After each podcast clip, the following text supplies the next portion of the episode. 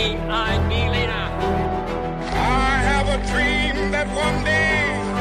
Wollen wir den totalen Krieg? Niemand hat die Absicht, eine Mauer zu errichten.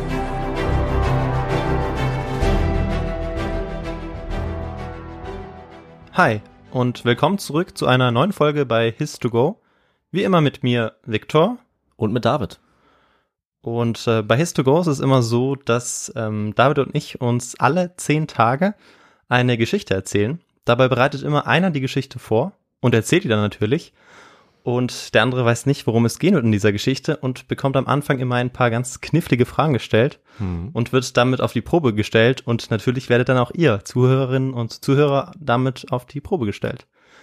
Und ja, bevor ich jetzt äh, gleich einsteige mit einer Frage, mit der wir unseren Podcast dann immer beginnen, möchte ich mich nochmal bei David bedanken, bei dir, für die letzte Ankündigung und für diese äh, kurze Episode und Anekdote, die mir auch selbst sehr viel Freude bereitet hat, die ich auch selber im Auto gehört habe. Okay. Und äh, ich bin selber auch ein großer Katzenfan. Ja. Und ähm, ja, diese Unsinkable Sam, ja. diese Katze, das ist schon äh, ziemlich spektakulär, diese Geschichte. Und ich bin froh, dass du sie erzählt hast. Und mhm. ähm, ja, obwohl es nicht so viele Quellen dazu gab. Und du hast ja auch so ein bisschen was dazu gesagt, worum es in der nächsten Episode gehen könnte. Ganz bisschen, ja. Ja, und zwar spielt es ja irgendwie auf einem Kontinent, wo wir noch nicht waren. Und ähm, ja, wenn ich vermuten müsste, würde ich sagen, es könnte Australien werden. Okay. Aber ähm, ich weiß es natürlich noch nicht und ich bin jetzt ganz gespannt. Und jetzt kommen wir zur Frage, die wir uns vorher immer stellen. Und zwar ist das: David, was trinkst du heute zum Podcast? Stimmt, da war noch so eine Frage. Und ich sag's dir auch gerne, ich trinke heute nämlich eine goldene Milch. Äh, die kann man sich selber anrühren mit etwas Milch, Kurkuma, so ein paar Zutaten. Okay. Und ähm, das hat nicht wirklich was mit der Folge zu tun. Das wollte ich gerade fragen, weil das ja schon irgendwie äh, also was Besonderes ist. Also vielleicht ist die Richtung ungefähr richtig, wenn man von hier an in Deutschland starten würde, aber eigentlich einfach nur so. Okay. Ja, bei mir gibt's äh, eine Cola, ist eigentlich ziemlich langweilig. Ja, klassisch. Ähm, ohne Zucker. Mhm. Und gesund. Genau, es ist heute auch wieder warm. Ja. Wir sind so langsam im Sommer angekommen und jetzt bin ich aber gespannt auf die Folge und äh, auf deine Fragen. Ja, bevor wir zu den Fragen kommen, äh, löse ich mal auf, wie nah du mit deiner Vermutung dran warst, nämlich ziemlich nah, okay. aber nicht voll ins Schwarze hast du getroffen. Wir werden uns nämlich heute nach Neuseeland begeben. Ah, also Ozeanien, ja. Genau, Ozeanien, ja. Wenn man das als Kontinent betrachten mhm. würde, das wäre es gewesen. Und ich stelle jetzt mal ein paar Fragen zu Neuseeland okay. und dann kommen wir langsam in die Folge rein. Okay. Und die erste Frage ist, von wo kamen die ersten Menschen nach Neuseeland? Okay. Ich habe vier Antwortmöglichkeiten für mhm. dich dabei. A, von Polynesien, B, von Australien, C, von der Osterinsel oder D, von Südamerika aus. Okay, die ersten Menschen, damit sind nicht die ersten Europäer gemeint. Nein. Genau. Aber guter Punkt. ähm, ich würde sagen, das war ähm, Polynesien. Alles klar, Polynesien. Und ähm, es geht gleich weiter in diese Richtung mit der okay. nächsten Frage. Okay. Woher stammt denn der Name Neuseeland, den wir heute benutzen? Und okay. Zum Glück wieder vier andere Möglichkeiten. Stammt der A von einer antiken griechischen Karte, B von einer niederländischen Region, C von einer mittelalterlichen Weltkarte oder D von einem portugiesischen Entdecker? Ja, gute Frage. Ich äh, weiß es leider nicht. Zu hundert Prozent. Ich würde aber vermuten, das könnte von einer niederländischen Region kommen. Okay. Weil äh, die Holländer ja im siebzehnten Jahrhundert in Ozeanien unterwegs waren, es mhm. dann zumindest Australien nicht kolonisiert haben. Das haben ja dann später die Engländer gemacht. Aber vielleicht ja äh, Neuseeland dann den Namen gegeben haben. Klingt nach Und, einem äh, educated guess, nach einer sehr guten Vermutung. Und die Niederländer sind auch äh, in Australien gelandet. Das okay. kann ich auch schon mal sagen. Also du bist da auf der richtigen Spur. Mal gucken, ob es auch bei der letzten Frage so ist. Nämlich, wie kamen denn jetzt genau die ersten Menschen nach Neuseeland? Wie haben die das gemacht? Und da habe ich nochmal vier Antwortmöglichkeiten. Nämlich A, sie haben sich organisiert, auf die Suche nach neuem Land gemacht. B, sie sind durch Zufall da gelandet, durch Stürme, durch die sie auf die Insel äh, getrieben wurden. C, sie sind ausgewandert von Australien, als der Meeresspiegel noch niedrig genug war. Oder sie wurden D, von Europäern als Gefangene hergebracht. Okay, also wir sind immer noch bei den ersten Menschen sozusagen. Genau.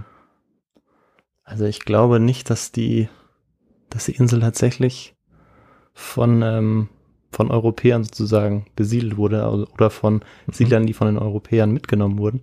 Deshalb würde ich einfach mal sagen, dass sich ähm, ja die späteren Neuseeländer sich auf die Suche nach einem neuen Land begeben haben. Ich glaube, das war meine Antwortmöglichkeit A. Ganz genau. Und genau, würde einfach mal auf diese Antwort tippen. Okay. Weil es vielleicht zu eng wurde in ihrem Lebensraum oder mhm. nicht fruchtbar genug war. Oh, ja. Aber ich bin gespannt. Interessante Ideen, ja, wir werden es gleich rausfinden. Ja. Wir fangen jetzt erstmal mit der Geschichte an und dann kläre ich das nach und nach auf. Super. Also ich fange mal so an, wenn du jetzt vom Weltall aus auf den Pazifischen Ozean gucken würdest, Viktor, dann wärst du nicht in der Lage, beide Seiten zur gleichen Zeit zu sehen vom Pazifik, weil der nämlich so weit ist, dass er fast hundertachtzig Grad umfasst, also die Hälfte des Umfangs der Erde macht er aus. Und alle Landmassen der Erde würden in den Pazifik hineinpassen und es wäre immer noch Platz übrig. Du könntest alle Kontinente da reinquetschen. Und dass der Pazifik jetzt so groß ist und so weite Ausdehnung hat, das wissen wir allerdings erst seit einer ziemlich kurzen Zeit. Und für den Großteil der menschlichen Existenz konnten wir als Menschen nicht wissen, wie weit er jetzt reicht und wie groß die Distanz ist zwischen den vielen verschiedenen Inseln, die im Pazifik liegen. Aber irgendwann war es soweit, dass die ersten Menschen angefangen haben, die pazifischen Inseln zu besiedeln. Und während der letzten Eiszeit, als der Meeresspiegel viel tiefer lag, konnte man äh, auch noch einen ziemlich weiten Weg in diese Richtung laufen. Also man konnte einfach über Indonesien laufen bis nach Bali und von dort aus musste man dann schwimmen, hat vielleicht die ersten Boote gebaut. Und so sind die Menschen dann vor vierzigtausend Jahren bis nach Australien gekommen. Bis sie dann allerdings äh, noch weiter in den Süden gekommen sind, zu der Inselgruppe, um die es heute geht, hat es dann nochmal neununddreißigtausend weitere Jahre gedauert. Und genau darum geht es natürlich in dieser Folge, nämlich okay. um die Besiedelung von Neuseeland und im Prinzip auch um eine kurze Geschichte Neuseelands. Und hast du damit dann eigentlich auch schon offenbart, dass es ja auch dann erst tausend nach Christus äh, besiedelt wurde? Ja, das hast du gut, gut gegengerechnet. Europä- ja, dass die Europäer vielleicht doch ihre Hände im Spiel hatten. Ja. Ich dachte tatsächlich, dass die äh, Menschen da schon viel früher gelandet wären. Jetzt wirst aber du langsam ich bin nervös. Jetzt gespannt. Ja, ja, oh je. Aber ich, ich, ganz falsch. Ich würde noch nicht sagen, dass du falsch liegst. Schauen wir mal, wie es weitergeht. Und schauen wir mal, was wir uns genau jetzt angucken in der Folge. Wir werden jetzt nämlich sehen, wie die ersten Menschen dort angelangt sind, woher sie gekommen sind natürlich und unsere Fragen auflösen. Wir werden auch gucken, was sie vorgefunden haben, weil die Tier- und Pflanzenwelt auf Neuseeland war und ist total einzigartig. Und wir werden auch gucken, was dann danach passiert ist, nach dieser ersten Besiedlung bis heute. Und Viktor, wenn du bereit bist für diese Reise, dann geht's jetzt los. Okay, ich bin bereit. Leg los. Alles klar. Und bevor wir anfangen, äh, möchte ich mich noch schnell bedanken bei Karen und Mareike aus Münster, weil die beiden haben nämlich diesen äh, Themenvorschlag geschickt, mal über die Besiedlung Neuseelands zu reden. Und äh, ja, genau das werden wir jetzt machen. Super.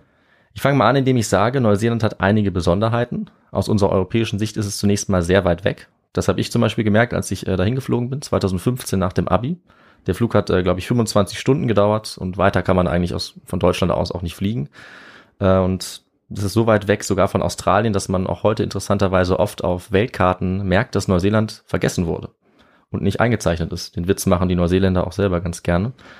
Und ähm, deswegen ist es wahrscheinlich auch keine Überraschung, dass neben der Antarktis äh, Neuseeland als allerletzte Landmasse von den Menschen besiedelt wurde. Also nirgendwo sonst ist unsere Spezies später angekommen als auf Neuseeland. Ja, und wann das war, das verrate ich dir jetzt, Viktor. Das war nämlich erst im dreizehnten Jahrhundert. Und äh, da sind dann erstmals Menschen auf Neuseeland gelandet, also auf den Inseln, die heute den neuseeländischen Staat bilden, vor allem die Nord- und die Südinsel, aber auch noch mehrere kleinere Inseln. Und bevor wir uns jetzt angucken, wie genau das abgelaufen ist, müssen wir erstmal noch ein bisschen klären, wo Neuseeland überhaupt herkommt. Die Inseln waren nämlich gar nicht immer an dem Ort, wo sie heute sind. Und äh, weißt du, was wir dafür jetzt heranziehen werden, Viktor? Dafür werden wir den historischen Kontext heranziehen. Genau so ist es. Und äh, da gehen wir jetzt mal besonders weit zurück. Wenn man ganz am Anfang anfangen möchte, dann kann man nämlich vor achtzig Millionen Jahren sich anschauen, was damals passiert ist. Da ist nämlich die Inselgruppe des heutigen Neuseeland losgebrochen vom südlichen Großkontinent Gondwana und hat sich dann langsam auf den Weg gemacht an die heutige Stelle, also ist dahin gedriftet. Und äh, vor fünfundfünfzig Millionen Jahren hat dieser Drift dann aufgehört. Und dazu zur Einordnung, also ursprünglich waren die heutigen Kontinente verbunden zu einem einzelnen ganz großen Kontinent, der Pangaea genannt wird. Und nach und nach hat er sich dann aufgeteilt in kleinere Kontinente, der südliche davon Gondwana, aus dem wurden dann Afrika, Südamerika, Indien, Australien und eben auch Neuseeland. Und das heißt auch, dass ab diesem Zeitpunkt vor circa achtzig Millionen Jahren Neuseeland relativ isoliert war, weil es dann eben keine Verbindung mehr auf dem Land gab zu den anderen Kontinenten. Das heißt, es haben sich kaum noch Tiere und Pflanzen über diesen Landweg ausgebreitet. Also über den Landweg konnten sie sich nicht mehr ausbreiten, auch sonst war es eben weniger als anderswo. Und vor fünfundsechzig Millionen Jahren ist Neuseeland dann erstmal nach und nach versunken und wäre heute wohl gar nicht mehr da, wenn äh, nicht die pazifische und die australische Seenplatte aufeinander getroffen wär- wären. Und durch äh, dieses Treffen haben sie dann die Inseln von Neuseeland aufgeworfen, so wie eben auch Gebirge entstehen, die quasi so aufgefaltet werden durch dieses Treffen der Platten, durch diesen Druck. Dazu kamen dann noch Vulkanausbrüche und dadurch hat dann Neuseeland langsam die heutige Form erhalten. Und da die Platten immer noch da liegen und immer noch aufeinandertreffen, das ist ganz interessant, äh, ist heute auch Neuseeland immer noch in Bewegung. Das heißt, es hört nie so ganz auf, äh, sich ein bisschen nach oben aufzuschieben. Okay, spannend. Ja, und hat eben deswegen allerdings, das ist der Nachteil, auch eine sehr hohe vulkanische Aktivität und bis heute auch sehr viele Erdbeben. Das hat man auch in den letzten Jahren vielleicht mitbekommen. Und nochmal so zur Einordnung, Neuseeland ist ungefähr so groß wie die britischen Inseln heute. Es leben aber deutlich weniger Leute darauf, nur ein paar Millionen. Und es ist, wie gesagt, auch sehr besonders aufgrund der isolierten Lage. Also rund um Neuseeland gibt es für viele, viele Kilometer erstmal gar nichts, nur Meer. Ja, und ein Großteil der Lebewesen auf Neuseeland kommt eben aus dieser Zeit, äh, nachdem es einmal fast untergegangen war und sich dann neu aufgetürmt hatte. Das heißt, die Spezies sind dann zum Teil noch von diesem alten Superkontinent gewesen, Gondwana, und zum großen Teil sind sie aber auch übers Meer eingewandert. Also Vögel oder auch Pflanzen oder Samen können da ja hingetrieben werden über den Wind. Manche können vielleicht dahin schwimmen, zufällig. Oder auch über die Tiere dann. Genau, die Tiere. Und äh, man merkt das da zum Beispiel daran, dass die Insel Tasmanien, die vor Australien liegt, immerhin zweihundert Pflanzenarten gemeinsam hat mit Neuseeland. Okay. Das heißt, äh, die die werden dann irgendwo, irgendwann da gelandet sein. Aber es bedeutet eben, die Flora und Fauna auf Neuseeland hat sich lange Zeit relativ isoliert entwickelt und deswegen ist sie auch so einzigartig, was man sonst eben nur selten findet. Und was besonders ist an Neuseeland ist, es gibt eigentlich keine Säugetiere. Das heißt, alle größeren Tiere waren Vögel. Und das hat dazu geführt, dass diese Vögel sich ziemlich außergewöhnlich entwickelt haben. Hast du vielleicht schon mal davon gehört, was äh, so besonders war oder was es da für besondere Vögel gab? Ähm, in Neuseeland. Ja, oder ich frage mal konkreter. Anders als anderswo. Hast du vielleicht schon mal vom Moa gehört? Vom Moa? Mhm. Nee, habe ich noch nicht gehört. Ich merk's. Aber ich habe mich auch noch nicht so sehr mit Neuseeland beschäftigt und war leider auch noch nicht dort. Ja, also wenn man da gewesen ist, dann ist es natürlich, hat man natürlich einen anderen okay. Bezug. Aber dann verrate ich dir einfach, was so besonders war. Nämlich waren auf Neuseeland ganz viele flugunfähige Vögel. Hm. Also die im Laufe der Evolution die Fähigkeit zu fliegen verloren haben. Und äh, ein ganz bekannter unter diesen flugunfähigen Vögeln ist auf jeden Fall der Kiwi. Ja, ja der Kiwi. Den, den kenne ich. Ja, den kennst du. Weil der ist auch so ein bisschen das Nationalsymbol Neuseelands. Genau. Und er heißt natürlich auch so wie die Frucht. Aber gemeint ist jetzt ein Vogel und die Leute dort nennen sich nach diesem Vogel auch selber Kiwis. So bezeichnen sich die Leute selbst. Und es gab allerdings noch deutlich größere Vögel. Also der Kiwi, der ist der ist nicht so groß, kleiner als ein Huhn. Aber ähm, es gab eben auch diesen Moa, beziehungsweise verschiedene Arten der Moas. Und der war ein sehr großer, flugunfähiger Vogel. Ungefähr so wie ein Vogelstrauß. Also wirklich massiv. Und ihn gab es nur auf Neuseeland. Und die größte Art, der sogenannte South Island Giant Moa, war mit einer Höhe von bis zu drei Komma sechs Metern wahrscheinlich sogar der größte Vogel, den es je gegeben hat. Okay, wow, also, jetzt habe ich wirklich was ganz Neues gelernt. Ja, ein richtiger Riesenvogel, ja. äh, der den Menschen, als sie dann hingekommen sind, ziemlich Angst wahrscheinlich erstmal eingejagt hat. Würde ich auch sagen, wenn ich vor so einem Vogel stehen würde, der ja. ja doppelt so groß ist wie ich, dann... Genau, in dem Zimmer, wo wir hier sitzen, würde der nicht reinpassen wahrscheinlich. Ja, also längst nicht. Ne? Genau, und er hat auch mehrere hundert Kilo gewogen. Und äh, es ist auch kein Zufall, dass er so groß werden konnte, eben weil es auf Neuseeland keine Raubtiere gegeben hat, keine Säugetiere. Und er hatte eigentlich nur einen einzigen Fressfeind. Und auch das ist ein ziemlich spektakulärer anderer Vogel, nämlich der sogenannte Haast-Adler. Auch ein Vogel der Superlative. Der ist nämlich nicht weniger als der größte Adler, den es hier gegeben hat. Okay, ist ein richtiger Kurs in Botanik ja. und ähm, Tierkunde heute. Genau, das hört gar nicht mehr auf. Ähm, und die Faszination gerade dieser zwei riesigen Vögel, die hält auch bis heute an. Es wird zum Beispiel versucht, den Moa zu klonen. Vielleicht äh, mhm. hat das bald mal Erfolg. Und äh, ja, dieser Haast-Adler ist auch so ziemlich der schwerste und größte Raubvogel, den es je gegeben hat. So groß eben, dass er auf diese Moa Jagd machen konnte. Und das Interessante dabei ist, dass das auch der Grund ist, warum dieser Adler so groß werden konnte, weil er sich eben angepasst hat an die riesigen Moa-Vögel. Und das ist ein Phänomen, was ich ganz interessant finde. Und wir gehen da ein bisschen in die Biologie über, hast du recht. Das nennt man Inselgigantismus. Okay. Ja, und der Name sagt schon ein bisschen, wenn auf einer Insel kaum Fressfeinde sind für eine Art, wie diesen Moa-Vogel, dann wird der immer größer. Ja. Weil es gibt quasi keinen Nachteil, groß zu sein. Weil normalerweise ist es so, wenn du zwei Individuen hast, eine Art, und das eine ist ein bisschen größer, dann ist die Wahrscheinlichkeit höher, dass das gefressen wird. Hm. Weil es hm. gibt natürlich mehr Nahrung und du siehst es eher.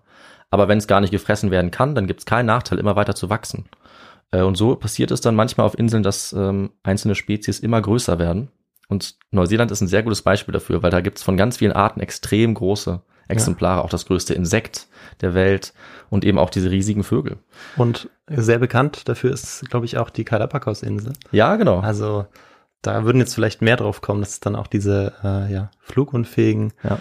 Vögel gibt und auch diese Echsen, die mhm. auch ziemlich groß sind. Es gibt die Schildkröte, Genau. Auch, die Galapagos-Schildkröte. Ja. Und die Echsen, da meinst du wahrscheinlich vielleicht den Komodo-Varan auch. Ja. Der ist auf einer anderen Insel, aber der ist eben auch die größte Echse. Und das ist ja. dasselbe Phänomen, dieser Inselgigantismus. Allerdings, wie ich ja schon gesagt habe, man ist natürlich sehr gut sichtbar. Und ähm, wenn einen jemand jagt, dann äh, ist man natürlich auch eine beliebte Beute. Und das war dann auch im Fall der Moas und äh, des Haast-Adlers das Problem. Was glaubst du, Viktor, warum die letzten Endes ausgestorben sind?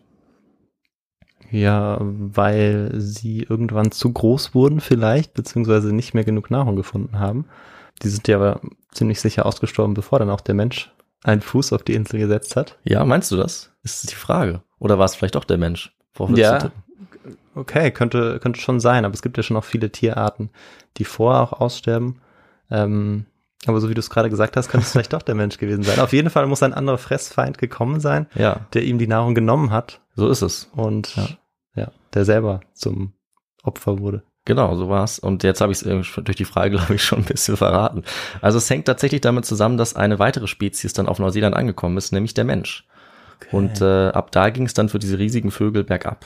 Okay, Wahnsinn. Ich dachte wirklich, dass es schon vielleicht vor Millionen von Jahren diesen Moa nicht mehr gegeben hätte. Nee, gerade das ist das Interessante. Aber der ist erst spannend, vor wenigen hundert ja. Jahren ausgestorben. Okay, wow.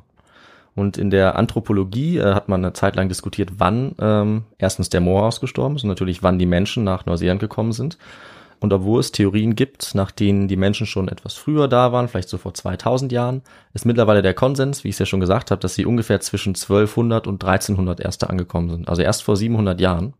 Aber Neuseeland liegt eben auch sehr weit ab vom mhm. Schuss. Und ja, diese ersten Menschen kamen von einem Ort, den sie selbst Hawaiiki genannt haben. Und Viktor, du hattest die völlig richtige Vermutung, das muss irgendwo im östlichen oder zentralen Teil Polynesiens gewesen sein. Mhm. Hawaiiki kommt als Heimatland in ziemlich vielen Geschichten vor, eigentlich aus ganz vielen Ethnien, Kulturen in Polynesien. Ja, man geht eben davon aus, dass es eine Inselgruppe oder Zone war, die ungefähr bei den heutigen Cook-Inseln ist oder bei den Marquesas oder Gesellschaftsinseln. Das kann man mal googeln, wenn es einen interessiert. Und dann sieht man nämlich auch, wie weit die von Neuseeland weg liegen, diese Inselgruppen. Ja. Und wie weit dann die Reise auch gewesen sein muss für die Leute damals. Und wie weit sind sie denn weg? Ja, das ist äh, natürlich eine gute, naheliegende Frage, die ich mir auch gestellt habe. Und laut Luftlinie Punkt org sind es etwas über dreitausend Kilometer zwischen den Cook-Inseln und Neuseeland. Okay, also, also doch ziemlich ziemlich große Entfernung. Das würde ich auch sagen, ja. ziemlich groß. Ähm, vor allem, wenn man ja mit Booten da irgendwie hinfahren möchte und nicht fliegen, wie man es heute wahrscheinlich macht. Ähm, aber die Leute haben es geschafft, diese Entfernung zurückzulegen. Zunächst waren sie jetzt aber ja erstmal im Gebiet von Zentral- und Ostpolynesien und da sind die ersten Menschen ungefähr vor zweitausendzweihundert Jahren hingekommen. Die haben sich dann spezialisiert auf die Landwirtschaft und den Seehandel, sind dann von dort aus nach Hawaii auch gelangt und auch Richtung Osten äh, auf die Osterinsel. Und dazu haben wir auch schon mal eine eigene Folge gemacht, wenn du dich erinnerst, Viktor. Ja, klar. Da kann man auch mal reinhören. Das ist ein bisschen eine ähnliche Story, also da gibt es einige Parallelen. Eine der ersten Folgen, die wir gemacht haben, ne? Ja, ich glaube, das muss irgendwas mit zehn gewesen sein, dreizehn oder so. Und da geht's eben auch darum, wie die Osterinsel besiedelt wurde und wie dann allerdings äh, die Kultur darauf auch untergegangen ja, ist. Sehr zu empfehlen. Danke, das freut mich. Da könnt ihr nochmal reinhören. Und ja, also die ersten Siedlerinnen und Siedler stammten jetzt also aus Polynesien und sie waren ziemlich weit weg von Neuseeland, das haben wir jetzt schon rausgefunden. Und trotzdem haben sie sich dann aber auf den Weg nach Süden gemacht und sind in Neuseeland gelandet. Und da kann man sich natürlich jetzt fragen, warum sie auf die Idee gekommen sind. Und es gibt tatsächlich einige gute Gründe für diese Reise, beziehungsweise Dinge, die die Reise überhaupt möglich gemacht haben. Und Viktor, du hast am Anfang, glaube ich, schon ein bisschen was genannt. Möchtest du vielleicht nochmal spekulieren, warum man sich auf diese lange Reise machen könnte? Ja, also eine Idee, die ich hatte, war, dass der Lebensraum vielleicht knapp wird, beziehungsweise mhm. die Ressourcen auch nicht so da sind, um ähm, auch dann mehrere Generationen am Leben erhalten zu können. Ja. Beziehungsweise mehrere Clans, Familien, je nachdem auch, wie sie dann mhm. sortiert waren äh, gesellschaftlich. Und das könnte vielleicht ein Grund sein. Ansonsten, ja, durch, durch Zufall kann ja auch passieren, dass man äh, mit Booten unterwegs ist und dann passiert auf dem Meer, äh, im Pazifik kann ja schnell mal was passieren. Wahrscheinlich schon. Ähm, und dann strandet man vielleicht an dieser Insel durch Zufall. Das könnte mhm. ich mir auch vorstellen. Oder, ja, das ist äh, eine der anderen Möglichkeiten, die du natürlich auch schon als Fragen dann ja. mit eingebaut hast. Und ich bin jetzt auf jeden Fall gespannt, was es sein wird, weil ich, ich weiß es nicht. Wir lösen das jetzt am besten mal auf. Ja. Aber du hast eigentlich schon eine richtige und eine falsche These genannt. Okay. Und da werden wir jetzt gleich zu kommen. Und äh, zum Beispiel hat da die neuseeländische Historikerin Philippa Mein Smith äh, drei Gründe ausgemacht, warum die Leute auf diese Reise gegangen sind. Zum einen war das diese Odyssee nach Neuseeland überhaupt nur deshalb möglich, weil es erstmal die Technologie dafür dann auch gab in Polynesien. Man brauchte nämlich ein äh, ja, gutes, seetüchtiges Boot. Und das war zu der Zeit ein sogenannter Einbaum. Kannst du dir vorstellen, Viktor, was ein Einbaum gewesen sein könnte? Ein Einbaum? Ähm, das ist das, ist dann auch das Schiff, ist das Material? Ja, genau. Ähm, weiß ich nicht, das ist dann vielleicht ein Baum. Du hast es erfasst. Den man in, ich weiß nicht, ob man sich dann da draufsetzt oder den man vielleicht in der Mitte äh, ja, zersägt. Genau. Und dann vielleicht sind es dann sozusagen die Außen, wie nennt man das dann, Streben, die dieses äh, ja, die Bordwand Boot, oder die so. Bordwand, genau, ja. Die dann bilden und die dann vielleicht dieses ganze Boot dann tragen, das ganze Gestell. Ja, also du hast den Namen im Prinzip richtig entschlüsselt. Ein Baum war tatsächlich ja. ein Baum, der äh, ausgehöhlt wurde. Das heißt, du hast dich quasi dann in den Baum ah, reinsetzen können. Okay. Ähm, und um den noch stabiler zu machen, hast du aber auch ungefähr die richtige Vermutung. Also dann kommen an die Seite noch so Schwimmer dran. Ah, okay. Ja, die dir ein bisschen mehr Stabilität verleihen. Ja. Manchmal hat man auch ähm, dann zwei von diesen Booten aneinander gebunden und in der Mitte so eine Plattform errichtet. Genau, das das hätte ich jetzt gedacht, mhm. aber ja. Das war auch sehr verbreitet. Ähm, beides ist möglich, aber typisch waren wohl bei denen, die dann nach Neuseeland gefahren sind, diese Einbaumboote mit so ja Tragehilfen, Schwimmern an der Seite. Dann ja, müssen sie ganz schön gewaltige Bäume gehabt haben, damit ja. dieses Einbaumboot dann auch äh, ja dieses Gewicht tragen konnte. Klar, je größer der Baum, desto größer dein Boot. Das ist ja dann ziemlich simpel. ja. Also man kann das noch ein bisschen bearbeiten, dann natürlich auch mit Feuer oder so. Aber das war im Prinzip das, ähm, ja, das Grundgerüst, mit dem sie sich überhaupt auf den Weg machen konnten, weil durch diese Ausleger zur Stabilisierung war das Boot ziemlich hochseetüchtig. Dann wurde noch ein Segel auch montiert. Und ja, auf diesen Auslegerbooten war es dann möglich, ziemlich lange Distanzen zurückzulegen. Und wie gut jetzt die Schiffe aber manövrieren konnten und wie gut man navigieren konnte, also sich zurechtfinden konnte im Pazifik, das war lange Teil einer Forschungsdebatte. Und da hat zum Beispiel der neuseeländische Historiker Andrew Sharp in den fünfzigern eine Theorie gehabt, dass äh, die Inselgruppen wie Neuseeland zufällig entdeckt wurden und nicht planvoll. Mhm. Da haben wir ja vorhin mhm. in der Frage drüber nachgedacht. Er meinte, dass die Menschen nicht so gut navigieren konnten mit den Booten, weil die nicht besonders stabil waren und ja, auf hoher See gab es viele Stürme und dann wurden die Leute eben abgetrieben und sind so auf die Inseln getroffen. Aber, Viktor, wir haben das ja jetzt schon angesprochen, deswegen frage ich dich nochmal extra, die These ist falsch. Und du hast ja selber schon richtig geantwortet bei der Frage, dass äh, eigentlich das Gegenteil der Fall war. Und ja, wie ich jetzt bei den Recherchen für diese Folge gelernt habe und auch bei anderen, ist es doch so, dass man die Menschen oftmals unterschätzt, die früher gelebt haben. Aber die waren eben äh, genauso schlau wie wir heute. Und die hatten sehr gute Möglichkeiten, sich dann ähm, ja auf dem Meer fortzubewegen. Die waren ja auch darauf spezialisiert. Die haben das seit Generationen gemacht. Und äh, deswegen hat man dann rausgefunden, dass eigentlich genau das Gegenteil von dieser These wahr ist. Und zwar wurde es auch praktisch überprüft. Es wurden nämlich jede Menge Probefahrten gemacht mit genauen Nachbauten der Booten von damals. Und äh, ja, dann hat man gemerkt, dass es eigentlich kein Problem war, diese langen Strecken zu fahren. neunzehnhundertachtzig sind zum Beispiel sogar ein Team von den Cook-Inseln aus aufgebrochen mit diesen Auslegerbooten mhm. aus solchen Bäumen. Und die sind nach zwei Wochen wohlbehalten angekommen in Neuseeland und haben also die Distanz ja, in ziemlich kurzer Zeit zurückgelegt. Okay. Und damit war auf jeden Fall bewiesen, dass es durchaus möglich ist. Und natürlich kommen auch noch andere Sachen dazu, die äh, uns zeigen, dass es möglich war, nämlich die ganzen Nav- Navigationsmethoden, die die Leute aus Polynesien damals schon hatten. Also wir wissen, sie haben große Kenntnisse gehabt, die eigentlich auf einem Level auch mit den Europäern waren oder vielleicht sogar in einigen Bereichen sogar schon weiter fortgeschritten. Und man kann auch sagen, wie sie das genau gemacht haben. Also ich nenne mal ein paar Beispiele. Sie haben sich zum Beispiel orientiert an Merkmalen aus der Umgebung, also Inseln, auffällige Riffe, Felsen äh, oder auch, ja, wie der Himmel aussah, wie sich Wolken gebildet haben. Sie haben zum Beispiel den Salzgehalt des Meeres auch überprüft und die Temperatur. Sie haben geguckt, welche Pflanzen oder Algen im Wasser sind und das konnte dann Aufschluss geben darüber, ob Inseln in der Nähe waren. Sie haben dann ähm, auch an den Wolken gesehen, dass die über Inseln eine andere Form oder Farbe angenommen haben, so ein bisschen die Inseln reflektiert haben.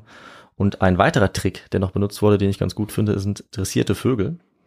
Weil wenn du äh, so einen Vogel loslässt, dann fliegt der erstmal ganz weit nach oben, sieht dann viel mehr als du, weil durch die Erdkrümmung kann man als Mensch ja nicht so weit ja. gucken, außer man ist sehr weit oben. Und der Vogel macht sich meistens auf den Weg zum nächsten Land, weil er fressen möchte. Und ja, dann sind die Leute wahrscheinlich einfach hinterhergefahren und sind dann in die richtige Richtung los. Ja, sehr nachvollziehbar, ja. Ja, und dann kamen natürlich noch andere Methoden wie die Orientierung an den Sternen. Da will ich jetzt nicht weiter drauf eingehen. Aber das Fazit ist auf jeden Fall, sie hatten das Know-how. Sie hatten die Boote, sie hatten die Technik und deswegen äh, waren sie in der Lage, überhaupt diese Reise anzutreten. Aber ich habe ja gesagt, wir brauchen noch zwei weitere Entwicklungen, die auch dazu geführt haben. Und ähm, da kommt neben dem Technik einmal noch eine Expertise beim Ackerbau und der Tierzucht dazu, weil das waren so die Voraussetzungen, um Vorräte zu haben, um äh, was mitnehmen zu können und dann eben auch auf dem Land die Versorgung langfristig auch zu sichern, wenn man denn irgendwo ankommt. Ja, und die dritte Entwicklung war, und auch das hast du schon angedeutet, so ein genereller Drang zur Migration und zur Entdeckung. Und woran das lag, das ist ein bisschen schwer zu sagen. Das können wir nicht mehr so gut rekonstruieren. Also es könnte religiöse Hintergründe haben, dass man irgendwie aufgebrochen ist. Es könnte einfach unternehmerisch gewesen sein, um neue Handelsmöglichkeiten zu finden oder fruchtbares Land. Oder wie du gesagt hast, es könnte auch Ressourcenknappheit gewesen sein, dass man dann eben tatsächlich, wenn zu viele Menschen da irgendwann leben, sich neues Land suchen musste und ja. mehr oder weniger gezwungen war. Ja, und was vielleicht auch ähm, ganz interessant ist, ist, dass man ja heute, wenn man auf diese ähm, Geschichten zurückschaut, oft auch von Entdeckergeschichten spricht ja. oder ähm, glaubt dann, dass sozusagen das Bewusstsein war, dass man da jetzt eine heldenhafte Entdeckung vollbringt, aber das war so gut wie nie eigentlich mhm. ähm, der Drang der Menschen auch ähm, ja, im sechzehnten Jahrhundert oder in der frühen Neuzeit. Die ganzen Entdeckungsfahrten, die sind ja nicht ähm, dadurch angetrieben worden, dass man jetzt irgendwie neues Land unbedingt entdecken wollte, damit man dann in die Geschichte einging, sondern das hatte oft äh, ja wirtschaftliche Gründe ja, auch. Stimmt. Ähm, und natürlich auch, um das Leben zu erhalten. Ja, Profit und war auf jeden Fall sehr oft ein Grund, wenn sich die Portugiesen oder die Niederländer auf den Weg gemacht haben, ne, um Gewürze zu finden. Profit, persönlicher Ruhm und so weiter. Ähm, aber ja, spannend. Wie das genau war in dem Fall, das wissen wir nicht genau.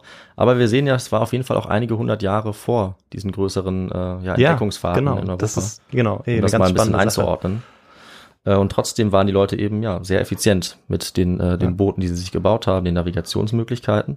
Und sie haben es dann geschafft, in Neuseeland zu landen. Und das war aller Wahrscheinlichkeit nach eine gezielte Reise dorthin, was auch eben eine unserer Fragen beantwortet.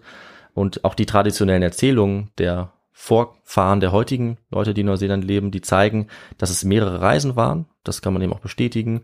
Und dass die Leute tatsächlich mehrmals nach Neuseeland gefahren sind und dann wieder zurück zum Ausgangspunkt. Sie haben dann eben den Leuten da erzählt, dass es fruchtbares Land gibt. Und dann sind mehrere Wellen wohl von Leuten aus Polynesien nach Neuseeland emigriert. Mhm. Eben immer übers Land mit diesen Booten. Und es waren eben organisierte Reisen und keine Zufälle, wie es dieser eine Wissenschaftler dachte. Ja, und so sind dann die ersten Menschen in Neuseeland gelandet. Und sie haben sich auch einen Namen gegeben. Man nennt sie auf Deutsch Maori. Ah, ja. Oder in deren ja. Sprache spricht man es ein bisschen anders aus, eher so Maori oder ja. Maori.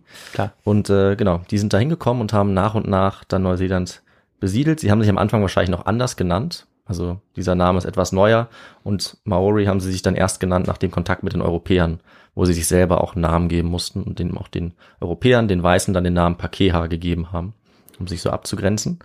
Und sie haben äh, nicht nur sel- sich selber dann nach und nach Namen gegeben, sondern sie haben auch die Insel und die Berge benannt. Sie haben eigentlich allen Sachen, die sie da gefunden haben, Namen gegeben. Zum Beispiel haben sie die Nordinsel Neuseelands Aotearoa genannt. Und später wurde dann in der Sprache der Maori damit auch ganz Neuseeland bezeichnet. Und das ist auch heute noch eine offizielle Bezeichnung für Neuseeland, quasi der alternative Name. Und ähm, übersetzt wird das meistens als lange weiße Wolke. Und der Maori-Sage nach kommt es daher, dass die ersten Maori diese Wolke gesehen haben. Und weil ja, wie ich gesagt habe, das bei der Navigation manchmal wichtig ist, haben sie daraus dann schließen können, dass diese Wolke eben auf Land hindeutet und sind dann ja dort angekommen. Und das waren am Anfang wahrscheinlich nicht besonders viele Menschen, sondern nur so ungefähr eintausendfünfhundert. Aber auch wenn das nach einer relativ kleinen Zahl klingt, weiß man mittlerweile, dass das schon ausgereicht hat, um sehr große Veränderungen zu bewirken in Neuseeland. Und das sehen wir auch daran, welchen Namen die erste Phase dieser Besiedlung hat in der Wissenschaft. Die nennt man nämlich die Moa-Jäger-Periode. Okay. Und mit dem, was wir jetzt schon wissen, können wir uns denken, eben was da vor allem passiert ist. Nämlich diese Maori haben ähm, ganz viele Moa-Vögel vorgefunden, die sie ja noch nicht kannten. Und äh, haben das jetzt als Hauptnahrungsquelle erstmal benutzt. Das heißt, sie haben diese Moa-Vögel intensiv gejagt, um Nahrung zu gewinnen. Und das ging eben für die Spezies nicht gut aus. Und durch den Einfluss des Menschen, das weiß man heute sicher, wurden die Moas dann in sehr kurzer Zeit ausgerottet. Und zwar jede einzelne Unterart, alle, die es gab. Und das Ganze hat nur ungefähr hundert Jahre gedauert. Ja, das heißt, wenn wir davon ausgehen, die sind, sagen wir mal, um zwölfhundertfünfzig angekommen, dann war schon im vierzehnten Jahrhundert kein Moa mehr am Leben. Mhm. Was aber auch bedeutet, dass die letzten dann erst vor, ja, sagen wir mal, siebenhundert Jahren gestorben sind. Das ist ja auch dann noch nicht so lange her. Ja. Und erklärt auch, warum wir zum Teil noch sehr gut erhaltene ähm, Überreste haben, sogar mit Fleisch teilweise noch und mit Haut noch an ja. den Knochen von solchen Moas. Ja, und dadurch ähm, ist dann mit den Moas eben auch die Hauptnahrungsquelle des Haast-Adlers verschwunden und beide Spezies sind eigentlich in kürzester Zeit ausgestorben, sobald der Mensch da angekommen ist. Und ja, auch wenn die Menschen jetzt beim Haast-Adler vielleicht weniger direkt dafür verantwortlich waren, weil der ähm, nicht so leicht zu jagen war und wahrscheinlich sogar Menschen angegriffen hat. Ähm, aber dadurch, dass er keine Nahrungsquelle mehr hatte, ohne die Moas, ist er dann auch relativ schnell ähm, ja, ausgestorben. Und was auch noch eine Ursache dafür war, waren die Tiere, die die Menschen natürlich mitgebracht haben. Und das waren vor allem die Ratten. Ja. Auch das kommt in der Folge zur Osterinsel vor, weil die haben natürlich die Population der Vögel dezimiert, weil sie die Eier und die Nester gefressen mhm. haben und die haben sich sehr schnell ausgebreitet. Was, und, ja, was auch ziemlich oft passiert, wenn Menschen äh, irgendwo anders hin Tiere mitnehmen, die es da eigentlich noch nicht gibt, dann kann es eben dazu führen, dass das ganze Ökosystem äh, ziemlich verändert wird. Und ja. Das hat meistens keine guten Folgen. Genau, also eigentlich überall, wo der Mensch hingegangen ist, hat er das System verändert. Genau. Also und auch Ökosystem. Die Besiedlung von Neuseeland ist wieder ein Beispiel dafür, was okay. das für fatale Folgen haben kann. Ja. Es kommt nämlich dann ungefähr dazu, dass die äh, Maori in relativ kurzer Zeit die Hälfte aller Tiere auf den Inseln von Neuseeland ausrotten. Also vor allem die Nord- und Südinsel. Und dazu kommt noch, dass sie auch ungefähr vierzig Prozent des Waldes in Neuseeland ähm, ja durch, durch Brandrodung oder durch Abbrennen auch verschwinden lassen. Ob das absichtlich ist oder nicht, wissen wir nicht, aber auf jeden Fall geht der Wald dann stark zurück. Und äh, das ist dann eine Phase, in der jetzt eben nach und nach noch ein paar Leute nachkommen und die Neuankömmlinge sich jetzt einleben und sich dann über Generationen erstmal auch eingewöhnen müssen und herausfinden, wie es sich am besten lebt auf Neuseeland. Also sie haben ja ihre Gewohnheiten aus Polynesien, sie haben auch ihre Pflanzen mitgebracht, wie gesagt, ihre Tiere zum Teil. Aber sie müssen sich jetzt anpassen und ähm, einige gewohnte Nahrungsquellen durch andere ersetzen. Und Neuseeland ist ja ein sehr vielfältiges Land. Also es gibt Urwälder, es gibt eine Wüste, sehr viel Küstenregionen, Berge und auch starke Unterschiede. Also zum Beispiel ist die Nordinsel viel wärmer als die Südinsel. Und deswegen braucht es natürlich Zeit, um sich da anzupassen. Und die Maori sind dann dazu übergegangen, ähm, eher Pflanzen wie die Süßkartoffel anzubauen, eine bestimmte Art der Süßkartoffel. Sie waren dann vor allem vom Fischfang sehr abhängig und sie haben auch Jagd auf Vögel weiterhin gemacht, auf Ratten, die sie selber mitgebracht hatten mhm. oder auch auf Seerobben. Und so hat sich dann bis ungefähr fünfzehnhundert eine eigene Maori-Kultur ziemlich deutlich herausgebildet äh, und die hat sich dann immer stärker auch von den anderen polynesischen Kulturen äh, unterschieden, weil sie ja relativ isoliert waren und es da wahrscheinlich sehr wenige Kontakte gab, das kann man nicht so genau sagen. Und äh, zentral war dann dabei ein eigentlich klares Konzept von Identität, was sie mit der Zeit entwickelt haben, und zwar immer innerhalb von kleineren Gruppen. Also sie haben sich so ein bisschen aufgeteilt und das hat dann vor allem auf Abstammung beruht. Und gegründet wurden dann sogenannte Iwis, das ist im Prinzip eine Art Stamm oder ethnische Gruppe. Die waren nochmal eingeteilt in kleinere Gruppen und die haben sich immer auf die Abstammung berufen von einem großen Vorfahren, der dann zum Beispiel irgendwo in Neuseeland gelandet war und äh, da sozusagen die erste ja, Besiedlung oder die erste Kolonie gegründet hat. Und als sich die Maori dann weiter ausgebreitet haben, sind auch nach und nach so spezielle Territorien für die Gruppen entstanden, die abgegrenzt waren, zum Beispiel durch Flüsse, Berge oder auch mal Bäume. Und ähm, ja, so wurde dann nach und nach ganz Neuseeland besiedelt. Und äh, unter anderem wurde da zum Beispiel dann auf der Südinsel auch die kostbare Jade gefunden. Und für die Maori wurde das eben zu einem wichtigen Handelsgut, dieser kostbare Edelstein. Und sie haben aber auch Waffen draus gefertigt. Und äh, das bringt uns ein bisschen zum nächsten Thema, weil Waffen haben sie auch dringend gebraucht, weil sich jetzt nämlich mit der Zeit bei den Maori auch eine Kriegerkultur rausgebildet hat. Es gab ja diese verschiedenen Gruppen und mit der Zeit wurde, wurden die Inseln immer stärker besiedelt und da gab es dann eben auch Konkurrenz um die Ressourcen, die da waren. Und so kam es dann dazu, dass diese Gruppen immer mehr auch Konflikte ähm, entwickelt haben. Also sie haben natürlich auch gehandelt oder sich, sie haben auch Koalitionen gebildet, aber sie haben immer auch untereinander Krieg geführt. Und es wurde wirklich zu einer Art Kriegerkultur mit einer eigenen Kriegerkaste, ja, und ganz speziellen Traditionen. Und was sich dabei allerdings immer erhalten hat, das war die Sprache. Also die Maori-Sprache, die war eigentlich bei allen gleich und die konnten sich auch alle untereinander gut verständigen. Und ähm, das war dann kurze Zeit später entscheidend, als dann nämlich äh, eine nächste neue Gruppe, beziehungsweise wieder Neuankömmlinge auf die Insel gekommen waren, die dann auch die Sprache der Maori lernen mussten. Und Viktor, du kannst dir wahrscheinlich ganz gut denken, wer das jetzt wieder war. Ja, das müssten ja dann die äh die Europäer gewesen sein. Genau. Und das waren vielleicht die Holländer. Ja, sehr guter Tipp. Äh, dann musste ich dich gar nicht mehr fragen, auf welche, auf welche Nation du, äh, du da t- setzen würdest. Weil genau, wie in so vielen Geschichten, äh, wo es um indigene Kulturen geht, treten jetzt die Europäer auf den Plan. Und im Prinzip entdecken sie jetzt nach ihrer eigenen Definition Neuseeland nochmal, mhm. nachdem also die Maoris entdeckt hatten. Und ich habe ja schon gesagt, Aotearoa oder Neuseeland war sehr weit weg vom Festland, also zweitausend Kilometer mindestens in jede Richtung, was auch diese Tradition der Waka, der Boote, der Schiffsreisen der Maori betonen. Und deswegen war es sehr lange auch unbekannt für Menschen aus Europa. Also es hat lange gedauert, bis zum ersten Mal jemand gemerkt hat, dass da noch was zu entdecken oder zu kolonialisieren ist, wenn man das denn wollte. Und noch ungefähr um fünfzehnhundert war niemand aus Europa überhaupt jemals im Pazifik gewesen, soweit wir wissen. Und ähm, das hat sich dann zwar langsam geändert, aber die Seefahrer hatten es am Anfang nicht leicht, weil der Pazifik völlig unbekannt war. Also sie müssten, mussten durch fremde Riffe manövrieren, gefährliche Felsen. Sie mussten mit Strömungen und Winden irgendwie kämpfen. Und es war auch nicht so leicht, da zu navigieren, weil es ja nur ein paar verstreute Inseln gab. und der Pazifik nicht kartografiert war. Und das war eben erstmal sehr schwierig und das erklärt auch, warum die dann eben erst so spät angekommen sind in Neuseeland. Und ja, deswegen beginnt die europäische Geschichte oder der europäische Kolonialismus in Neuseeland eigentlich viel später als anderswo und quasi, könnte man sagen, als Teil einer zweiten Welle der Expansion der europäischen Staaten. Also um fünfzehnhundert waren sie ja in Amerika, aber bis sie richtig in Neuseeland angekommen sind, hat es noch ungefähr dreihundert Jahre gedauert, was auch ziemlich einzigartig ist. Und ja, das könnte man dann als die zweite Besiedlung Neuseelands bezeichnen. Und ja, der erste Europäer, der sehr nah an Neuseeland rangekommen ist, das war, wie du richtig gesagt hast, ein niederländischer Entdecker. Vielleicht hast du den Namen schon mal gehört, der hieß äh, nämlich Abel Tasman. Äh, nee, habe ich noch nicht gehört. Ja, in Neuseeland kennen den äh, sehr viele. Ja, ja, ich lerne natürlich in der Schule schon davon. Und der war eigentlich auf der Suche nach einem riesigen Kontinent namens Terra Australis. Mhm.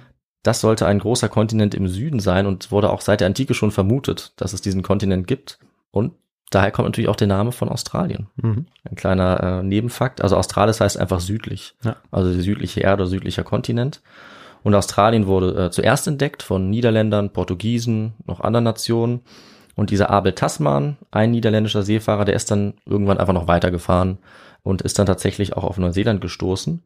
Äh, und das war um sechzehnhundertzweiundvierzig. Und ab diesem Zeitpunkt entsteht dann auch der Name Neuseeland. Und äh, wie du richtig gesagt hast, Viktor, kommt es daher, dass äh, in den Niederlanden eine Region lag, die Zeeland hieß oder Zeeland, Zeelandia. Und die niederländischen Kartografen haben dann, nachdem dieser Abel Tasman berichtet hat, wo das liegt, diese neu entdeckten Inseln eben als Nova Zeelandia benannt oder eben dann später als Neuseeland in unserer Sprache. Der nächste Europäer, der dann gekommen ist, war ein ziemlich bekannter Entdecker namens James Cook. Ja, von dem hast du gehört. Der ist natürlich auch für Australien bekannt. Genau. Äh, aber tatsächlich auch für Neuseeland. Okay. Ja, also er war auch erst in Australien, aber mhm. hat noch nicht aufgehört. Die Cook-Inseln sind ja auch nach ihm benannt. Mhm. Und der ist dann siebzehnhundertneunundsechzig mit seinem Schiff Endeavor auch nach Neuseeland gekommen, hat es komplett kartografiert und ist auch eigentlich ja für die heutige Identität in Neuseeland sehr wichtig, weil er es quasi so wirklich entdeckt hat und seine Karte auch schon sehr genau war. Und für manche gilt er auch als so eine Art ja Gründungsvater. Wo wir natürlich wissen, dass das äh, dann eher für die europäische Bevölkerung gilt. Natürlich nicht für die Maori. Und ja, nachdem er es dann entdeckt hatte, quasi für die Europäer oder als zweites entdeckt hatte, sind dann auch immer mehr Händler und Walfänger aus Europa dahergekommen. Erstmal mit friedlichen Absichten. Und das lief auch eigentlich ziemlich friedlich ab. Also sie haben vor allem gehandelt, ähm, weil die Maori hatten ja begehrenswerte Waren, auch von ihrer Kultur. Und sie konnten natürlich da dann auch einen Zwischenstopp machen. Und was die Europäer vor allem im Tausch geboten haben, das waren Feuerwaffen. Weil ich habe ja schon gesagt, dass äh, die Kriegskultur relativ ausgeprägt war in Neuseeland. Das heißt, die hatten natürlich Interesse daran, sich diese sich diese überlegene Waffenkultur anzueignen. Und das war äh, ziemlich verheerend auch für die mh, die für die Gesellschaft der Maori, weil in den Kriegen, die sie auch vorher schon geführt haben, wurden jetzt eben diese Musketen, diese Feuerwaffen eingeführt. Und dadurch wurden in diesen sogenannten Musketenkriegen, die man auch so nennt, dann unter den Maori, also die haben sich untereinander nur bekriegt, ja, zu diesem Zeitpunkt, mehrere Zehntausende auch getötet. Also eine sehr große Zahl in einer relativ kurzen Zeit. Und dazu kam dann jetzt, wo immer mehr Europäer auf dem Land waren und noch angefangen haben, da zu siedeln, dazu kamen dann natürlich auch Krankheiten, die sie so wie sonst so oft auch hier eingeschleppt haben. Und das hat dazu geführt, dass die Maori dann ungefähr um sechzig Prozent geschrumpft sind, also die Bevölkerung. Dann ging es weiter, zu Beginn des neunzehnten Jahrhunderts wurde dann auch das Christentum eingeführt auf Neuseeland. Das heißt, die Bevölkerung dort wurde nach und nach christianisiert und dann auch immer stärker kolonialisiert. Und äh, die Nation, die das dann vor allem betrieben hat, das waren die Briten.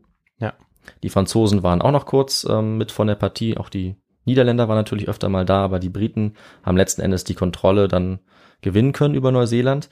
Und ähm, da fasse ich mich jetzt mal kurz, was da noch passiert ist, weil das eigentlich auch nochmal ein Teil für eine ja, eine komplette andere Folge sein könnte. Im Prinzip läuft es auch darauf hinaus, dass die Maori dann einen Vertrag unterzeichnet haben in Großbritannien, den sogenannten Treaty of Waitangi.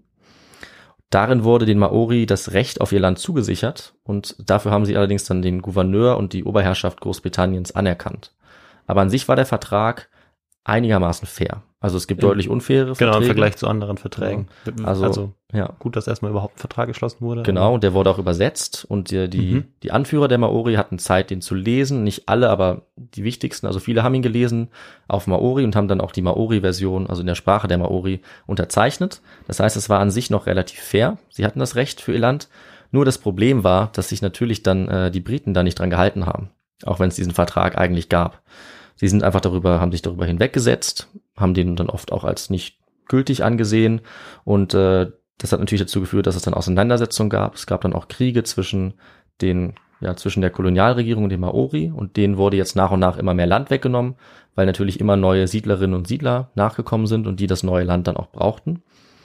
Und diese Unterdrückung und Kolonialisierung ging weiter eigentlich bis ins zwanzigste Jahrhundert und ähm, hat natürlich dazu geführt, dass die Maori immer sehr stark benachteiligt waren, ähm, immer auch kämpfen mussten und lange Zeit kaum eine Chance hatten, sich eigentlich zu wehren gegen diese Landnahme. Mhm. Und erst in den neunzehnhundertsiebziger Jahren ist eigentlich eine wirklich große Protestbewegung der Maori entstanden, die dann viel erreicht hat, sodass dann ein bisschen was vom Land zurückgegeben wurde, dass dann die Verstöße erst gegen diesen Vertrag von Waitangi auch geahndet wurden. Und da wird bis heute eigentlich auch noch verhandelt, wie genau man die Ungerechtigkeiten wieder gut machen kann, weil sich eben an diesen offiziellen Vertrag nicht gehalten wurde von Seiten der Europäer, der Briten. Und diese Protestbewegung hat dann immerhin erreicht, dass die Kultur der Maori jetzt stärker anerkannt wurde, gefördert wurde, dass die Maori-Sprache auch eine offizielle Sprache geworden ist in Neuseeland. Und ähm, trotzdem war natürlich ein Großteil der Maori-Bevölkerung ja verdrängt oder ersetzt worden durch europäische Siedlerinnen und Siedler. Und das Ergebnis ist, dass heute noch circa sechzehn Prozent der Menschen in Neuseeland Maori sind. Okay, ja genau, das wollte ich noch fragen. Also ja, eigentlich fast dann eine Minderheit. Genau, ist. Nee, sie sind eine Minderheit. Ja. Also die Mehrheit sind die Europäerinnen und Europäer, ja, ja, die Weißen oder die Pakeha, wie man es da nennt. Sie werden zwar jetzt ungefähr seit Beginn des zwanzigsten Jahrhunderts dann langsam wieder etwas mehr wertgeschätzt, aber man spürt die Auswirkungen heute noch deutlich. Also nicht nur an der Zusammensetzung der Bevölkerung, sondern die Maori sind auch heute im Schnitt ärmer, haben eine geringere Lebenserwartung, also sie sterben früher, sie erreichen auch weniger hohe Bildungsgrade und ähm, das ist ein ja, eine Folge und ein Problem des Kolonialismus, das man heute noch sehr stark spürt in Neuseeland. Aber es gibt immerhin viele Initiativen, das zu verändern und diese historischen Ungerechtigkeiten irgendwie wieder gut zu machen. Aber ja, damit sind wir erstmal für meinen Teil am Ende dieser Zusammenfassung angelangt, was in den letzten dreihundert Jahren passiert ist und wie sich das weiterentwickelt, muss man dann sehen. Ja, und das war dann deine Geschichte, richtig? Das war auch das Ende der okay. Episode. Ja, genau. Super, vielen Dank. Ich fand, das war eine sehr spannende und aufschlussreiche Geschichte, zu der ähm, ich auch relativ wenig beitragen konnte, weil ich selber noch nicht in Neuseeland war und ja. mich auch noch nicht mit der Kultur befasst hatte. Umso besser eigentlich. Und um, ja, sehr spannend und vor allem, wenn man das dann auch einordnet in die Weltgeschichte, mhm. ähm, wo man ja, finde ich, auch schnell an Vergleiche ziehen kann, beispielsweise zu den, ähm, den Normannen, den Wikingern, ja, ja. die ähm, ja etwa dreihundert Jahre, vierhundert Jahre vorher damit anfangen, ähm, auch ja auf andere Länder oder andere mhm. Länder anzureisen, anzusegeln. Genau, genau. Und äh, was mich jetzt noch interessieren würde, ist, weil du ja auch von der maorischen Sprache gesprochen hast oder dass es zumindest diesen Vertrag gab, ähm, ob diese Sprache, ob es zum Beispiel schriftliche Quellen auch bereits ähm, von den Maori selber gibt und mhm. gab oder ob es danach das auch erst kam, als die Europäer dann äh, ja. ja angekommen sind. Das ist ein sehr guter Punkt, weil wir müssen ja immer auch über die Quellen reden. Genau. Und äh, es ist auch ein kritischer Punkt, den du ansprichst, weil äh, die Maori auch nur eine mündliche Überlieferung hatten, also nur so eine mündliche Geschichtskultur. Und das heißt, es gibt eben keine schriftlichen Zeugnisse, wie so oft. Äh, aber ich würde sagen, bei denen ist die Kultur oder diese mündliche Übertragung relativ stark. Aber es führt natürlich dazu, dass wir keine originalen Schriftzeugnisse haben aus der Zeit, wo sie angekommen sind. Und oft man dann eben gucken muss, wie man jetzt ähm, mit den Legenden umgeht, die natürlich auch historische Übertragungen sind, aber wo natürlich Ungenauigkeiten sein können. Und genau, das ist eben das, was so eine mündliche Überlieferung mit sich zieht. Also ja, sehr wichtig, das auch nochmal anzusprechen. Ja, ja ähm, und das ist eigentlich auch eine ganz gute Überleitung, ja, würde ich sagen, zur Literatur und dann auch zu den Quellen, ganz die du genau. für die Folge benutzt hast. Die müssen wir natürlich auch mal nennen. Genau. Und ähm, ja, ich habe mir einfach dafür mal vor allem zwei äh, gute Zusammenfassungen jetzt äh, geholt, die einfach einen Überblick über die neuseeländische Geschichte geben. Den wollte ich ja auch geben, quasi in einer kleinen Geschichte. Und einmal hat mir gut gefallen von äh, der neuseeländischen Historikerin Mein Smith, einfach A Concise History of New Zealand. Mhm. Die geht, finde ich, auch sehr gut eben auf diese frühe Phase ein, aber auch auf das, was danach passiert. Aber auch ein deutsches Buch äh, von Hermann Mücker, das ist aus der Reihe Neue Fischer Weltgeschichte und heißt Australien, Ozeanien, Neuseeland. Das ist auch sehr interessant. Das waren so die zwei Hauptwerke, die ich dafür benutzt habe. Ähm, es gibt viele andere Werke. Ich werde auch noch eins dann in die Beschreibung packen, das äh, noch sehr genauer auf die äh, neuseeländischen Sagen und auf die neuseeländische Kultur der Maori noch eingeht. Das ist auch sehr interessant. Gut, dann ähm, sag ich noch was dazu, ja. wie man uns folgen und unterstützen kann. Genau, und dabei gebe ich sehr gerne an dich wieder. Okay. Also zunächst einmal wollen wir uns ganz herzlich für die vielen Nachrichten, die wir bekommen haben, bedanken. Mhm. Ähm, und ähm, wir haben einige schon beantwortet, viele aber auch noch nicht. Ja, das braucht Zeit. Das äh, braucht vor allem zur Zeit ein bisschen Zeit. Genau, zur Zeit noch mehr Zeit. Ja. Genau, weil wir beide jetzt so ein bisschen im Stress waren, aber jetzt äh, die nächsten Wochen haben wir ein bisschen mehr Zeit und ja. ähm, genau, da werdet ihr auf jeden Fall alle Antworten bekommen. Mhm. Das versprechen wir. Ja, verspreche und, ich auch. Genau. Und ähm, ja, dann noch, wie man uns äh, folgen und unterstützen kann. Und das könnt ihr, indem ihr uns ähm, folgt auf den Podcast-Plattformen, auf denen ihr unterwegs seid. Ähm, bekanntesten ist sicherlich Spotify, auch Apple Podcasts. Da könnt ihr uns auch Bewertungen abgeben, aber auch auf jeder anderen Podcast-Plattform. Und ähm, ja, auf unserer Website könnt ihr natürlich auch äh, schauen. Da gibt es dann auch ein paar Bilder zu sehen, mhm. die wir über Instagram hochladen, aber die auf der Website zu sehen sind zur Folge. Und dort gibt es dann natürlich auch die Literatur, wie auch auf Instagram. Und auf unserer Website könnt ihr dann auch noch auf einen Spendenlink drücken. Und genau, dann habe ich, glaube ich, fast alles oder alles gesagt. Ach nee, noch nicht. Und zwar die Feedback-E-Mail-Adresse. Ja, also ihr könnt mal. Feedback natürlich über die über unser Kontaktformular senden. Aber es geht natürlich auch direkt über unsere Feedback-E-Mail. Und das ist feedback punkt his to go at gmail punkt com. Und damit würde ich sagen, tschüss, bis in acht Tagen diesmal. Wenn es dann heißt am zehnten Genau, dann bist du dran. Genau, mit der nächsten Folge, beziehungsweise neun Tage sind es ja dann. Und genau, bis dahin, bleibt weiterhin gesund und bis in neun Tagen. Genau, bis dann. Ciao. Tschüss.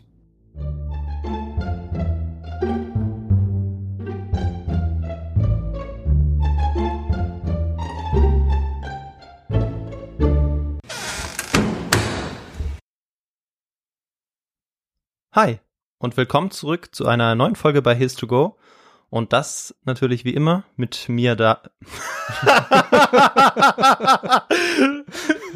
nah dran. Nein. David ist halt im Alphabet auch zuerst. Ja, ja. Außerdem, man nennt sich ja eigentlich auch nicht als erstes, sondern eigentlich immer den Eigentlich Namen. Nicht. Ich habe es früher immer gemacht. Meine Grundschullehrerin hat immer gesagt, der Esel nennt sich selbst zuerst. Genau. Dann habe ich es mir irgendwann ab- abgewöhnt. Okay, nochmal. Ja, nochmal.